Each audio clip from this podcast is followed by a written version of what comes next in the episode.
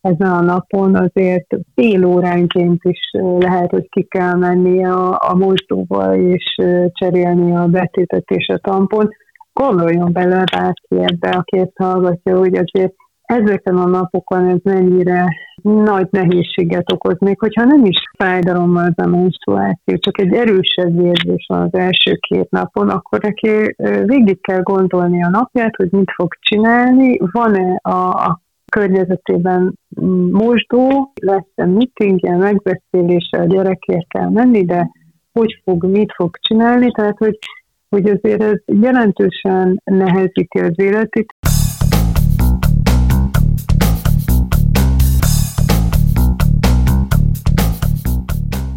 Van, aki szerint van olyan, hogy gyengébbik nem, mi tudjuk, hogy nőnek lenni erő. Beszélgessünk magabiztosan. A Magabiztos Nők Podcast a NOSPA támogatásával valósul meg. Hirdetést hallottak. Skultéti Szabó Katalin klinikai szakpszichológussal beszélget Sereg Tímea újságíró a nővéválásról, a női magabiztosságról, a menstruációról. A női menstruáció egyfajta kicsit titkos, csak nőkre tartozó dolog, legalábbis amit tinédzserkorban megkapunk róla információként. Mindenképpen egy olyan dolog, amit diszkréten kell kezelnünk.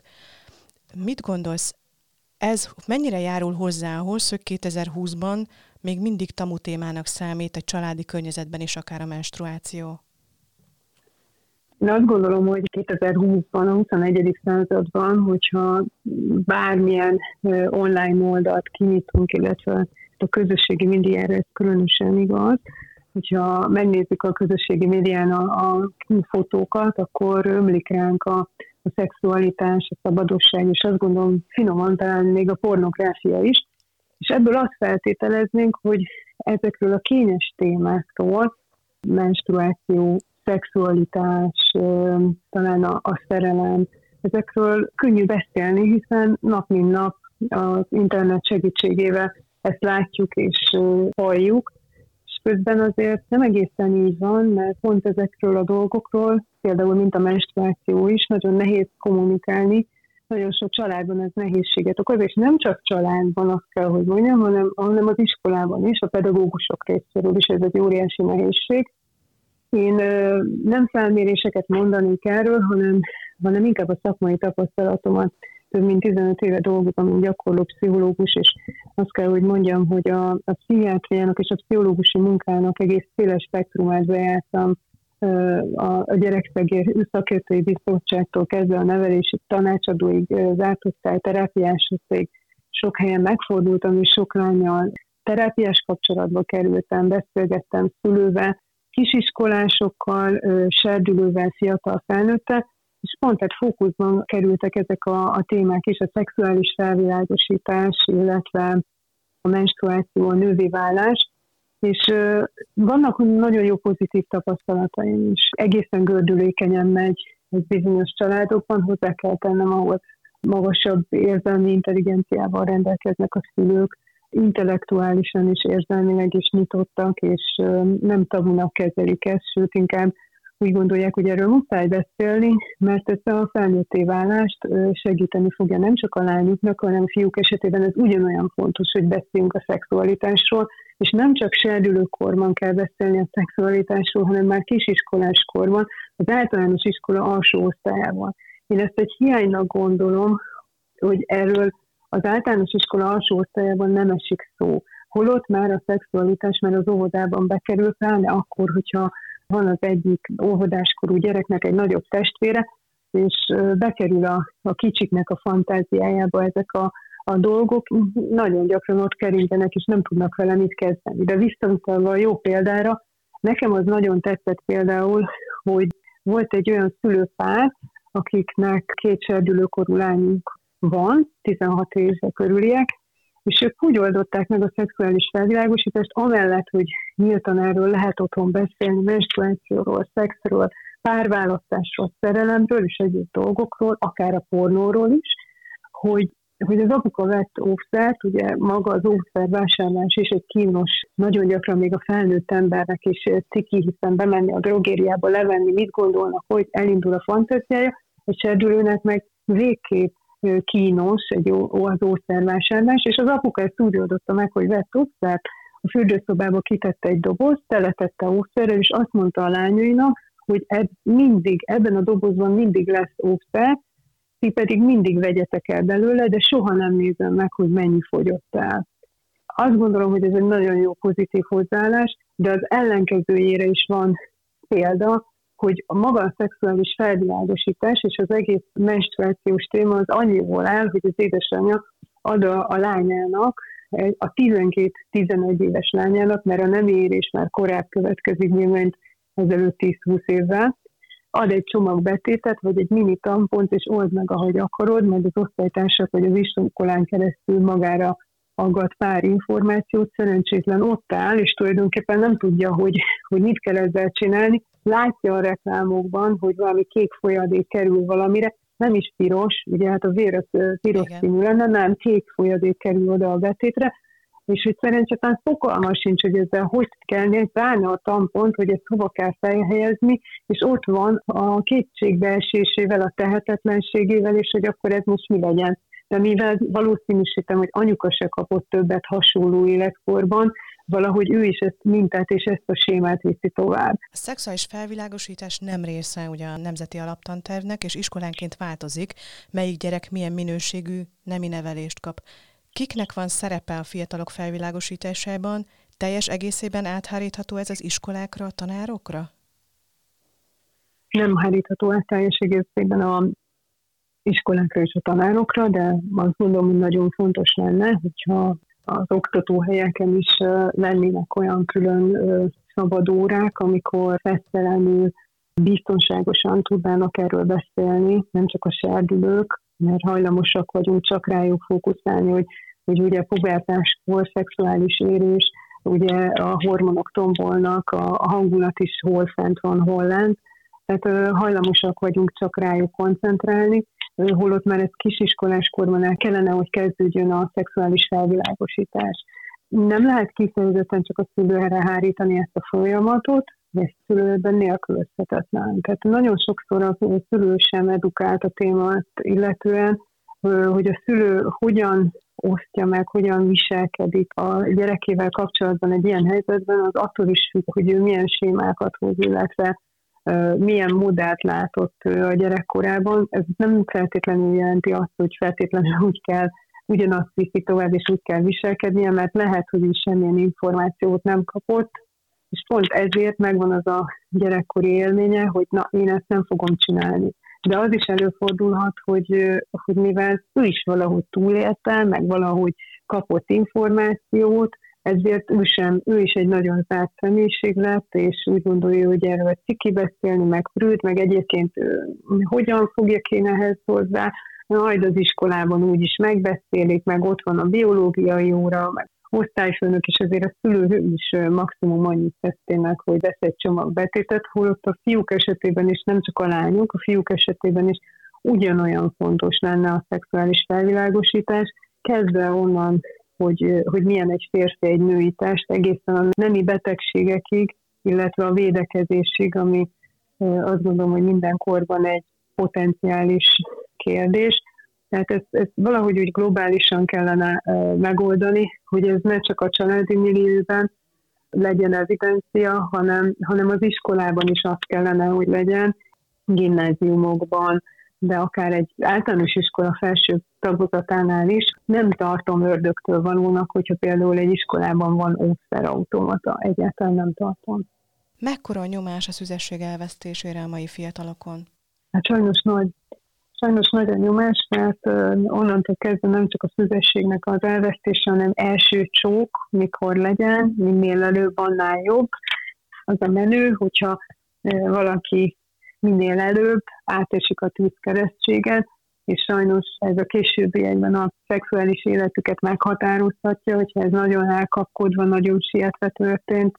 Tabuma a tizenéves lányok közt is a menstruáció? Tehát a lányok lányok között, és a fiúk uh-huh. lányok közt mennyire? Amíg a szexről, Nem. szerelemről ugye beszélnek egymással őszintén uh-huh. és nyíltan, sőt egymás közt szinte megoldják maguk közt a szexuális felvilágosítást, addig maga a menstruáció mennyire maradt tabu?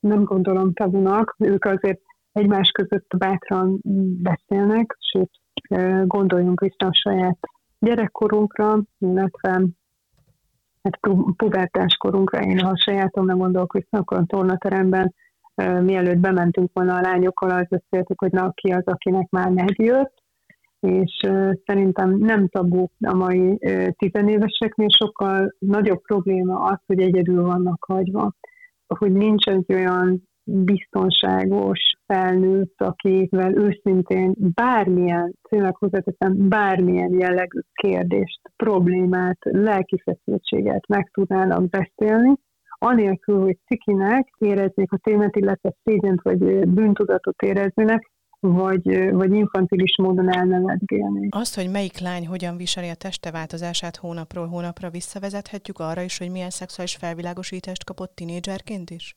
Nem lehet egyértelműen csak a szexuális felvilágosításnak az elhagyását kiemelni, hogyha egy nő felnőttként a testéhez negatívan viszonyul. Mi pszichológusok mindig multikauzálisan gondolkodunk. A multikauzális gondolkodás azt jelenti, hogy több okra vezetjük vissza. Az élettörténetből soha nem egy kis részletet emelünk ki, hanem a hosszmetszetében nézzük meg az egész életét.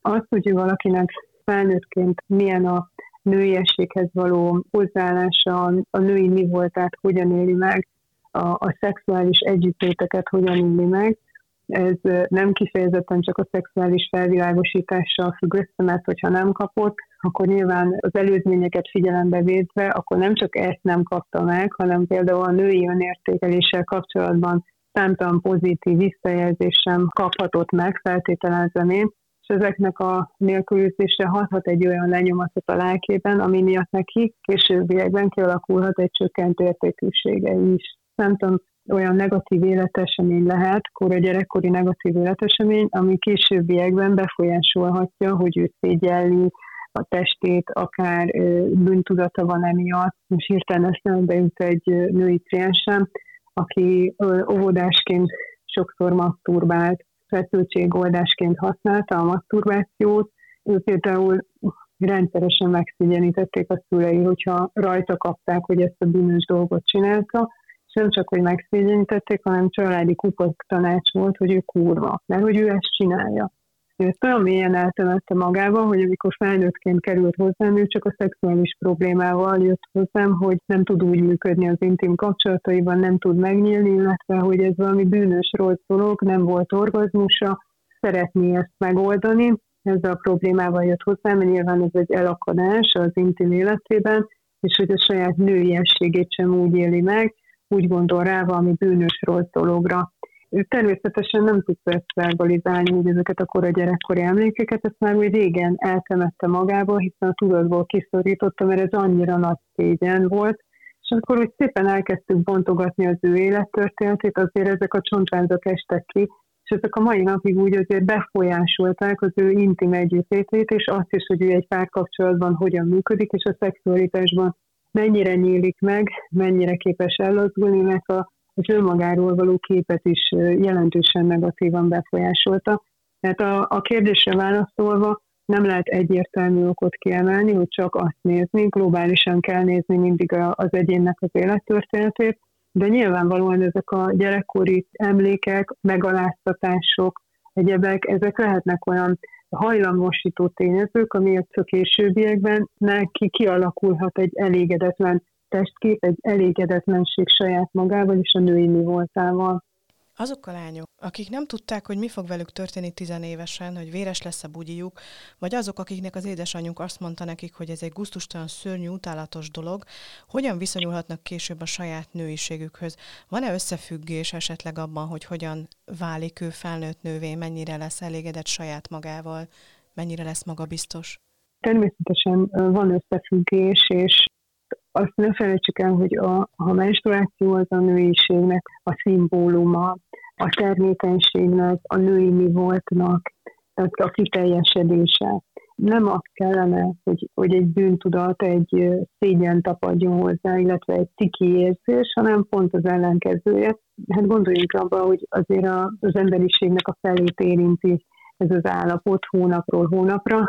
Azért maga a menstruációhoz is, hogyha megnézzük a, a társadalom szintjén, akkor rengeteg fejorértelem tapad, illetve még csak úgy ki sem merjük mondani ezt a szót, hanem úgy bagatelizáljuk, vagy... Igen, vagy igen. Így van, így van. Hát itt csomóképpen szokták az emberek hívni Meskó, meg Mikulás, Vladimiri egyébek, de úgy, úgy, úgy elkerülgetjük, meg tényleg bagatelizáljuk az egészet, olyan cikinek tartjuk, pedig hát nem kellene, hogy ez legyen. Tényleg a menstruáció az a, a nőiségnek, a női mi voltnak a szimbóluma, és egy elakadás lehet a menstruációval kapcsolatban is. Én szintén saját tapasztalatot mondani kell, amikor az évzavar osztályon dolgoztam, ott anorexia nervózával kezeltünk fiatal lányokat, az anorexia nervóza egy fiatalkori betegség, fiatal felnőtt korban kezdődik, és hát a jelentős súlycsökkenéssel jár, de az, hogy jelentősen csökken valakinek a súlya, az a, a menstruáció is elmarad, hiszen a menstruációhoz zsírszövet kellene, de nem csak a menstruáció marad el, hanem, hanem nem alakulnak ki a másodlagos nemi jellegek sem, nem lesz cicie, popsia az illető hölgynek, lánynak, és tényleg olyan lesz fizikailag is a külső megjelenése, mint egy tizenéves korának az elején járó kislánynak, akár egy 22 éves nőnek is olyan lesz a, a megjelenése ekkora mennyiségű testsúlyvesztés okán. És valamennyire az anorexia egyértelműen visszavezethető arra, hogy a nőiességnek a tagadásával. Hiszen tényleg, ahogy említettem, egy anorexiás lányra nem lehet rámondani azt, hogy éretlenül megjelenése van, mert nincsen pofsia, nincsen cicie, nincsen menstruációja. Van ott egy lelki tagadás a felnőtté válással kapcsolatban, eleve a, a nőiséggel való, a szexualitással való tagadás is megnyilvánul az anorexia nervózában, ezért megfigyelhető anorexiában nem még megfigyelhető, inkább azt mondom, hogy ezek már tények és alátámasztott megfigyelések, hogy kora gyermekkori sérülések miatt alakul ki nagyon sok esetben az anorexia nervóza, és lehasíthatatlan a, a probléma a családról. Tehát, hogy a kérdésre válaszolva, a gyerekkori sérülések összefügghetnek felnőttkorban női létnek a tagadásával. Akár eh, bulimiában is nagyon gyakori a szexuális abúzus gyerekkorban. Valamennyien stagnálni akarnak a a kislány állapotban nem akarnak nővé válni, és ezzel együtt a szexualitás és minden attribútum, ami a nőiséghez tapad, annak a tagadása van. De ez egy olyan család dinamikai probléma, amiről a család lehasíthatatlan, ezért nagyon hasznos például előszavar esetében a családterápia, hiszen már, hogyha fizikailag és lelkileg is egy regresszióban van, mert regresszióban van, hogyha a test regrediálódik, akkor a lélek sem lehet érett újból vissza kell a családba, az eredeti családba nem csak helyezni, hanem egy anorexiás lány nem képes az önellátásra, nagyon sokszor még otthon él, és a családot, az egész családot be kell vonni, és családterápiával kell részesíteni. Ha már szóba került az anorexia, milyen más pszichés problémák és betegségek tünete lehet a menstruáció megváltozása, rendszertelensége vagy esetleg a fájdalom mértéke? Az orvostudomány is már tudja, illetve mint biológusok is tudjuk, hogy van a fájdalmas menstruáció szindróma, hogyha van egy fizikai tünet, fizikailag és lelkileg is globálisan kell nézni az ember. A, a nők nagy részét érinti ez a probléma, hogy havonta görcsöl a hasa, az alhasa, és akár még munkába vagy iskolába se tud elmenni, és nagyon diszkomfort érzéssel jár ez a havi pár nap.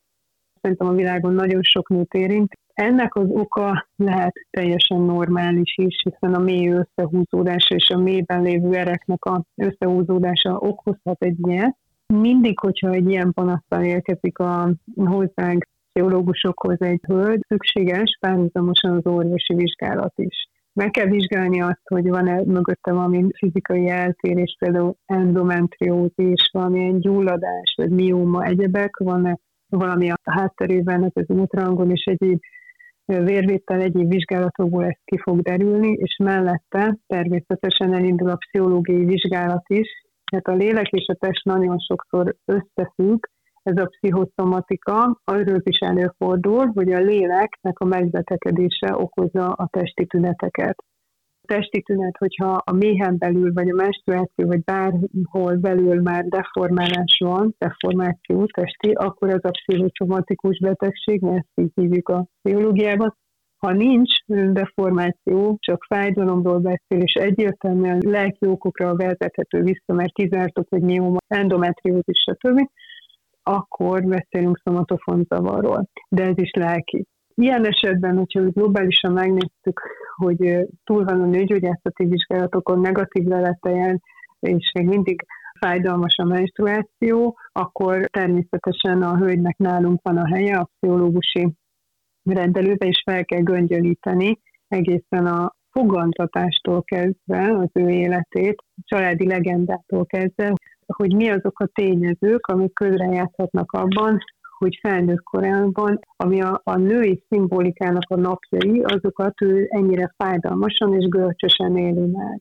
Ahogyan elkezdünk nővé válni, ugye hormonálisan is megváltozik a női test, milyen hatással van a viselkedésre, a reakciókra? Valóban létezik-e a menstruációs hiszti? Valóban létezik ez a menstruációs szindróma. Kinél erősebben, kinél kevésbé erősebben, nem címkézném ezt hisztinek.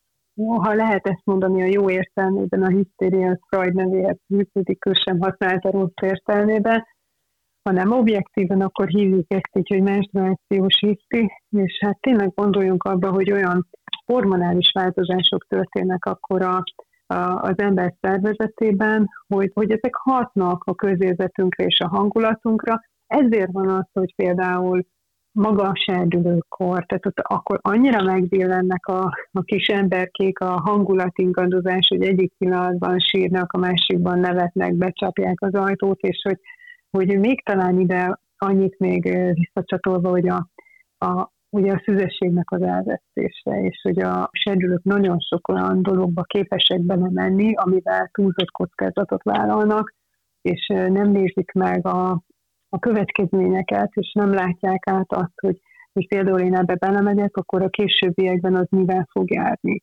De hogy szegényként sok esetben erről nem tehetnek, mert megvan ennek a fiziológiája is, hiszen a serdülőkor végére, a felnőtt korban ér be a frontális lebeny. A frontális lebeny az az a kéreg, ami a kritikai érzékért felelős. Ugye például mondjuk egy alkoholistánál egy Korszakos szindrómában az az első, ami a frontális leveny elvész, ezért hiába próbáljuk visszajelezni az ő viselkedését, hogy kritikátlan nem fogja érteni.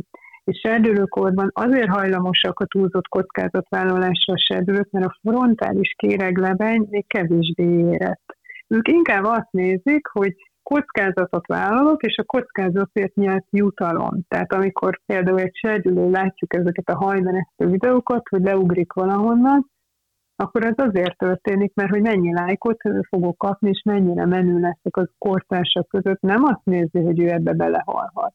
Ez, ez is egy életkori sajátosság, hogy ezek a elsietett dolgok, hát azt gondolom, hogy minden serdülő, vagy minden kisgyerek mögött azért állhat egy őrangyal, aki reméljük megvédi őket ezektől.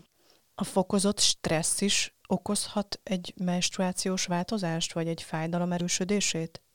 Hát egyértelműen igen, mert hogy a, a stressz az nagyon sok mindent okozhat, nagyon sok fizikai és szomatikus eltűrést, és egy munkahelyi stressz, egy párkapcsolati stressz, az mindenképpen kihathat erre is, és ilyen fiziológiai változást is tud okozni, azt már rengeteg tanulmány bebizonyította, hogy a, a stressznek gyengítő szerepe van az immunrendszerünket tekintve, és hát sajnos negatívan befolyásolhatja a nőiességnek ezt a területét is.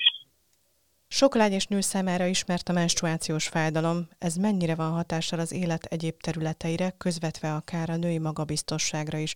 Gondolok itt a sportolásra, az iskolákra, gyerekeknél a különórákra, akár egy versenyhelyzetre, felnőtt nőknél pedig akár egy szorosabb határidő, egy komoly tárgyalás, bármi, ami komoly felelősséggel, egzisztenciális válsággal is járhat akár.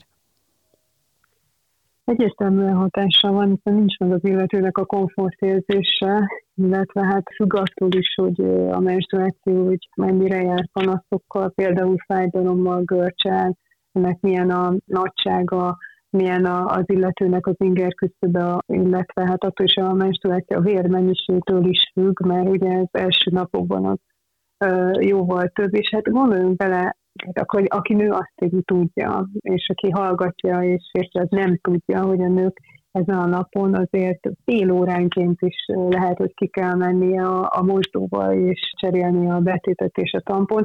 Gondoljon bele bárki ebbe, aki ezt hallgatja, hogy azért ezeken a napokon ez mennyire nagy nehézséget okoz, még hogyha nem is fájdalommal az a menstruáció, csak egy erősebb érzés van az első két napon, akkor neki végig kell gondolni a napját, hogy mit fog csinálni, van-e a környezetében mosdó, hogyan fog tudni oda elmenni, lesz-e meetingje, megbeszélése, a gyerekért kell menni, de hogy fog, mit fog csinálni, hogy azért ez jelentősen nehezíti az életét, és plusz az is, hogy ahogy talán a beszélgetés elejére kanyarodva, hogy nagyon sokszor a menstruációról való kommunikáció nehézkes, és a mai napig ez ciki, hiszen azért szerintem a nőknek a nagy százalékában, főleg amikor úgy 20 éves kor elején, de lehet a későbbiekben is, azért még mindig ott van, hogy ha leemel egy tampont, és akkor szorongatja a drogériákban a pénztárnál a kezébe, akkor vajon a többi, aki a háta mögött áll, mit gondol, mit feltételez, most akkor tudják, hogy neki megvan, nincs meg.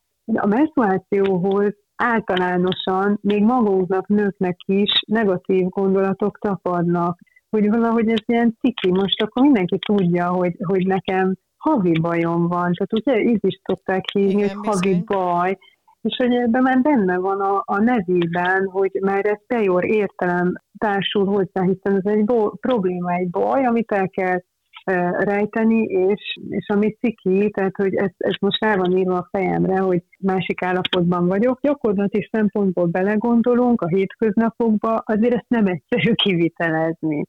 Mennyire más ma tizenévesként megélni a nőiséget, mint 20-30 évvel ezelőtt, és mennyiben befolyásolhatja a képernyők kora, az Instagram, a Facebook magát a nővé válást? Ugye sem az Instagram fotókon, sem ezek a tökéletes, gyönyörű modellek nem menstruálnak, nem beszélnek arról, hogy ők menstruálnak, nem igazán látjuk az női fejlődésüket, maximum annyit látunk, hogy egy picit nagyobban, vagy nagyobb, nagyon nagyok lettek hirtelen a melméretek, és plastikáztatják magukat. Ez mennyiben segíti hozzá a fiatalokat ahhoz, hogy egy női kép alakuljon ki bennük, vagy egy egészséges női kép? Hát segítségről nem nagyon beszélnék az esetükben, illetve hát női kép kialakul valamilyen női kép, de hogy hogy azt gondolom, hogy inkább egy torz, egy idealizált képet sugalnak a mai influencerek a húsvérnők felé. Egyáltalán nem akarok senki fölött fászát törni, és senkit sem kiemelni, mert azt is hozzáteszem a másik oldaláról, hogy persze, hogyha valaki megküzd a, a testér, és állandóan edzőteremben jár, illetve mm, különböző szépészeti beavatkozásokra, persze, hát akkor ott van megképet, hogy ő erre büszke, nem is nincs ezzel probléma, azzal van probléma, hogyha csak ez ömlik a közösségi médiából.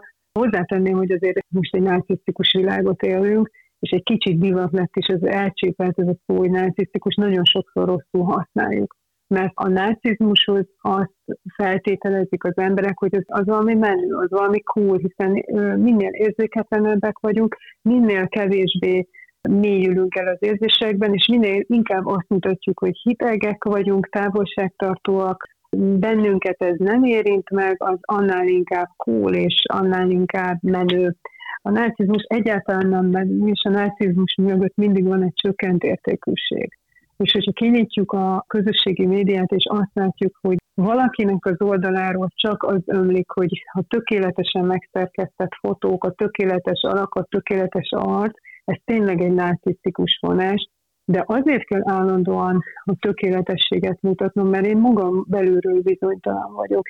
És kell az a belkülső mankó a visszajelzések által, a lájkok által, hogy ezt a belső bizonytalanságot majd ezek a lájkok töltik. Csak a narcizmusban az a, a csapda, hogy nem fogják tölteni a lájkok, minél több fotót meg kell osztani, hogy én milyen tökéletes vagyok, akkor sem ez a csökkent értékűség, ez nem kerül magasabbra. A narcizmus mögött mindig egy önbizalom hiány van, tehát aki mindig olyan tökéletesennek mutatja magát, az belülről bizonytalan. És valahol ezt a kort éljük, tévetmében vagyunk, hogy hogy a tökéletesség az a jó, már pedig a, a fizikai tökéletesség. Egyébként a közösségi médiával kapcsolatban szerintem nagyon nagy formáló ereje van. A jövő nemzedék az a, a mi kezünkben van, a mostani korosztálynak, hogy ők hogyan fognak viselkedni, azt mi tudjuk formálni.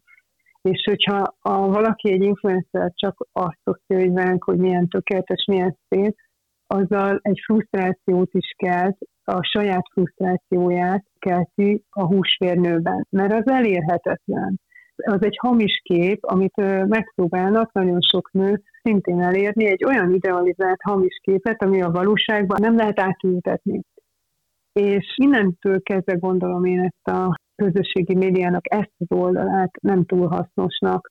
Hangsúlyozom, nem akarok senki fölött váltát és hogyha megmutatja a testét, amiben rengeteg energia van, azzal nincs baj, de hogyha csak ez ömlik, illetve az esendőségét nem mutatja meg, illetve nem közöl értékeket, onnantól kezdve visszaüt. Hogyha egy picit visszatekintünk korábbi korokra, akkor én biztos vagyok benne, hogy Caravaggio annak idején Olaszországban, ha van a technika ezen a szinten van, akkor ez egyik legnagyobb influencer lett volna, és legnagyobb bulvárős, hiszen Caravaggio nem egyszer ölt embert is, és kocsmáz volt. Ő egy igazi nagy kujon volt, egy ilyen hajház, de mellette értéket is teremtett. Azért azt hozzá kell tenni, hogy hogyha elmegyünk bármelyik ö, olasz városban, vagy, vagy Mászára ott vannak ezek a gyönyörű Caravaggio képek, tehát mellette értéket teremtett. De ugyanígy még mondhatnám Christopher Márlót, vagy egyebeket, de Madonnát is mondhatnám. Tehát a Madonnának is ugye ott van a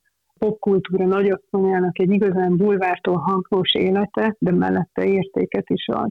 És valahogy innen illentünk át afelé, hogy már csak a, bocsánat, csak a felszínesség, az üresség és az áltökéletesség jön a közösségi oldalakon keresztül, ami viszont negatívan, sőt kártékonyan befolyásolja a női képet.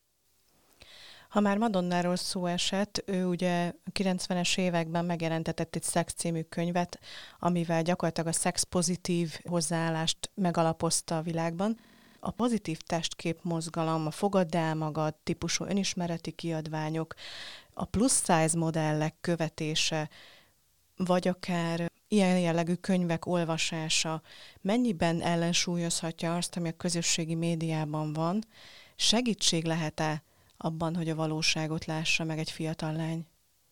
Hát ezekről a plusz size modellekről is az a véleményem, hogy igazából nem plusz size modellek, hanem valahol a normál testalkathoz közelítenek. Én láttam plusz size modelleket, de én azt gondoltam, hogy mitől plusz size ő, meg valahol azt látom, hogy azok a képek is azért szét vannak retusálva, hiszen hogyha megnézzünk egy akármilyen nőtestet, akár vékony az illető, akár közepes a testalkata vagy molettebb, azért vannak rajtunk striák, csíkok, cellulitiszek, bőrhibák, és nem hiszem el, hogy azok is egy valós képet tükröznek, amikor valaki pluszázza, majd elidézőbe teszem, és a tökéletes a bőre. Tehát ez megint egy hamis képet közül a világ felé, és akkor megint ott vagyunk hogy a manipulációnak a manipulációja. Rendben van, és ezek egy valamennyire jónak tekintem, és azt mondom, hogy ha van egy ilyen kezdeményezés, akkor induljunk el. Hogyha valakinek egy csökkent értékűsége van, és az jelentősen negatívan befolyásolja a párkapcsolatában, illetve a szexualitásnak a megélésében, a könnyedségében, az ellazulásban, akkor hiába fog plusz size modelleket nézni az interneten, nem fog megváltozni a véleménye saját magáról. Lehet, hogy el fog olvasni egy ilyen célzatú könyvet, és ott akkor abban a pillanatban lesz egy lelkesedése egészen addig a pillanatig, amíg találkozik a barátjával, és le kell venni a bugyját, vagy a melltartóját, és ott bekapcsolódik az ősi ösztön, hogy húzzuk le a redőnyt, és csak sötétben, mert annyira rondák a melleink. Ha valaki nem elégedett önmagával, a testével, vagy akár lelkileg problémái vannak, milyen lehetőségei vannak arra, hogy megszeresse saját magát? Elég ehhez akár egy párnapos workshop, ugye sokan hirdetnek ilyesmit, vagy akár egy Facebookon hétnapos videó, interjú sorozat, esetleg egy internetről letölthető e-book.